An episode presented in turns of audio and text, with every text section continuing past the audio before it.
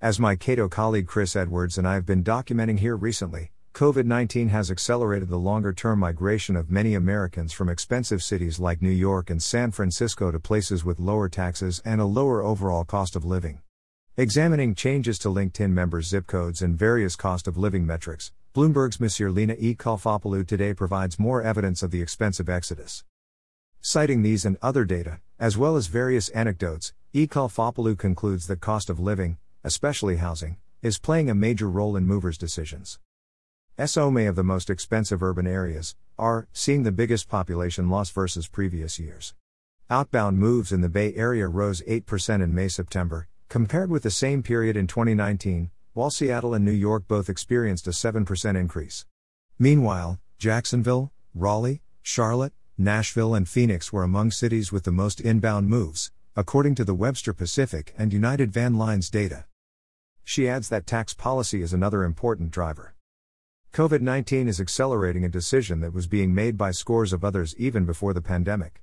While cost of living, lifestyle, property prices, and jobs influence the moves, the cities that are attracting the most people are in states with lower or zero local income tax rates. As Edwards and I have noted, these migration trends predated COVID 19 but have been amplified for wealthier Americans who are more likely to be working from home during the pandemic and have the means to change addresses relatively quickly. While their departure from expensive superstar cities has been cheered by some, the University of Toronto's Richard Florida warns that this trend could have a serious impact on local budgets. A whopping 80% of New York City's income tax revenue, according to one estimate, comes from the 17% of its residents who earn more than $100,000 per year. If just 5% of those folks decided to move away, it would cost the city almost $1,933 million in lost tax revenue. He remains optimistic about superstar cities' long term prospects but warns that, if these places' policies don't change, their budgets will suffer in the meantime, and their least advantaged people and neighborhoods will bear the brunt of it as budget cuts and austerity measures eliminate key services. Because Florida blames much of the current exodus on the 2017 federal tax law's limitations on deductions for state and local taxes, SALT, which once gave high tax cities a fighting chance against their lower tax rivals, he suggests that city and state governments develop new revenue models that account for the locations of both the people and their businesses to counter the effect of new remote technology on state and local taxes. However, that approach would seem to ignore the many non tax reasons why wealthier Americans, now unburdened by a physical office, are leaving costlier places, though the SALT deduction is indeed likely playing a role.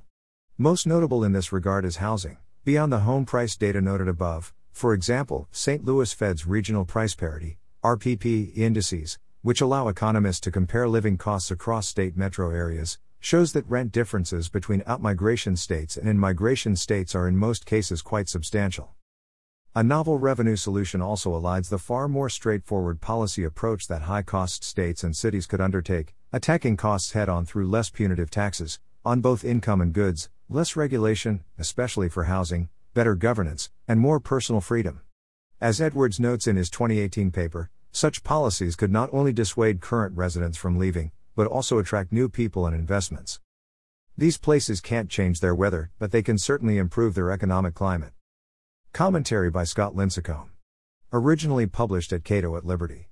https colon slash slash www.cato.org slash blog slash high cost cities states need better policies not tax gimmicks